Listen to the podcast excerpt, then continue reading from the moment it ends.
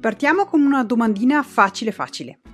Ti sei mai chiesta come i tuoi genitori gestiranno il loro pensionamento dal punto di vista economico?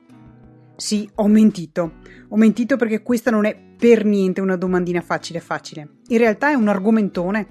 E dico argomentone perché coinvolge aspetti molto delicati. Il parlare di soldi, il parlare di soldi coi propri genitori, il parlare dei loro soldi e del loro invecchiare, e mettiamoci pure il parlare dell'eventualità che abbiano bisogno di un'assistenza continuata eh, in futuro, eh, che sia attraverso una badante o una casa di cura o attraverso te. Che bomba, penso che abbiamo fatto l'unplaying, mi sa stavolta.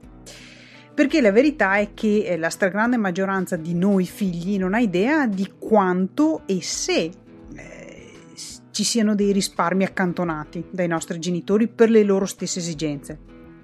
A casa tua hanno mai affrontato questo argomento? Nella mia esperienza è raro, molto raro che accada. La prassi è che la questione venga affrontata quando si presenta il bisogno effettivo e a questo punto non si parla certo di pianificare, bensì eh, semplicemente di reagire all'evento, con tutte le pressioni emotive ed economiche collegate. Parliamo di livello di stress più 10.000 per capirci. D'altronde quella dei eh, 40-50 anni è la generazione sandwich, chiamata così perché è la generazione che contemporaneamente si trova in mezzo e ha la responsabilità di prendersi cura di uno o più bambini e allo stesso tempo di eh, prendersi cura di genitori che stanno invecchiando. Ho trovato diverse statistiche eh, riportate anche dall'Istat. Il numero non è molto preciso, però alcuni dicono che sia eh, questa generazione eh, di sandwich, generazione sandwich, sia formata da 8, 10, addirittura 15 milioni di persone. Comunque un vero e proprio esercito. E noi donne siamo decisamente in prima linea in questo. Quello su cui io vorrei concentrarmi eh, è comunque l'aspetto meramente economico. Non mi addentro sull'aiuto sociale, cioè l'aiuto domestico, lo svolgere delle commissioni o sulla sorveglianza, la compagnia o sull'aiuto per le pulizie. Lì c'è un altro mondo in quanto a impegno, energia e tempo, lo sappiamo bene.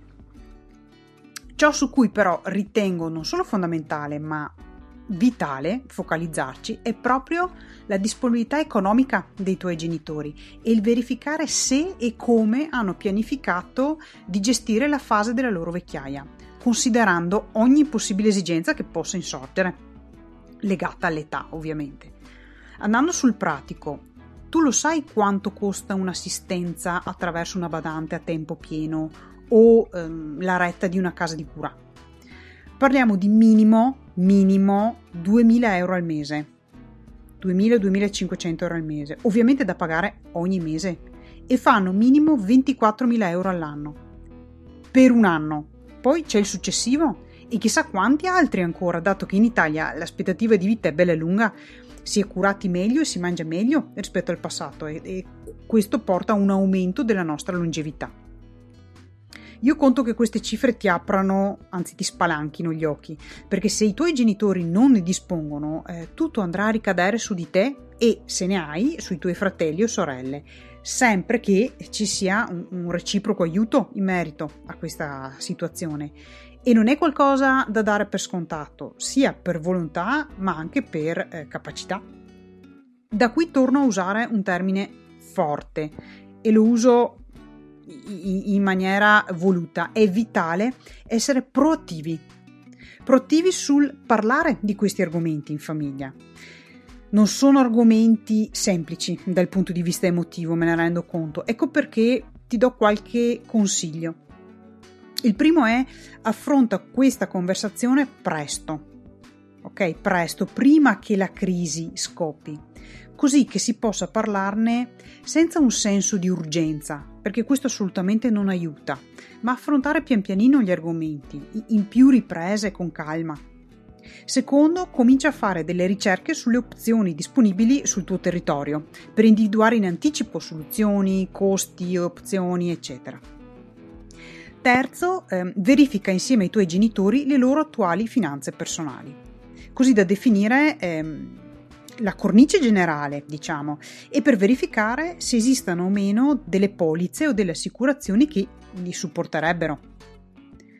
Quarto, se hai fratelli o sorelle, cominciate a confrontarvi fra di voi, scambiatevi idee, visioni, ehm, chiarendo insieme i vari aspetti e tenendo a mente sempre il bene dei vostri genitori, ovviamente.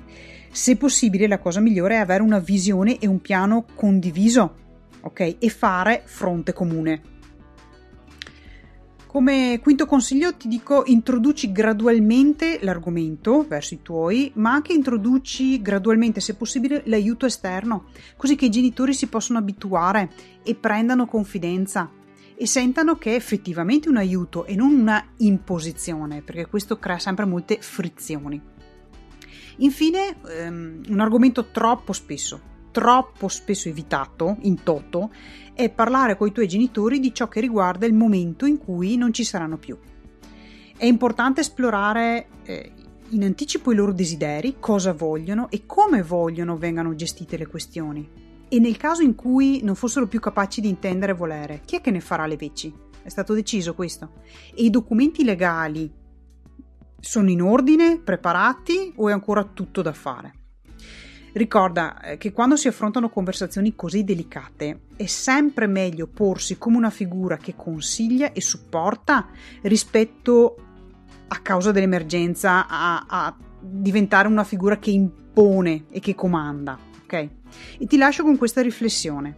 Essere consapevole di come i tuoi genitori affronteranno la loro vecchiaia dà anche a te mh, mm, la serenità di poter prepararti prepararti per tempo, ma allo stesso tempo è importantissimo che cominci anche tu a pianificare la tua vecchiaia e se lo fai con un buon anticipo diventerà molto molto più gestibile per te, ma in prospettiva anche per i tuoi familiari. Io sono Virginia Busato, la pianificatrice finanziaria delle donne.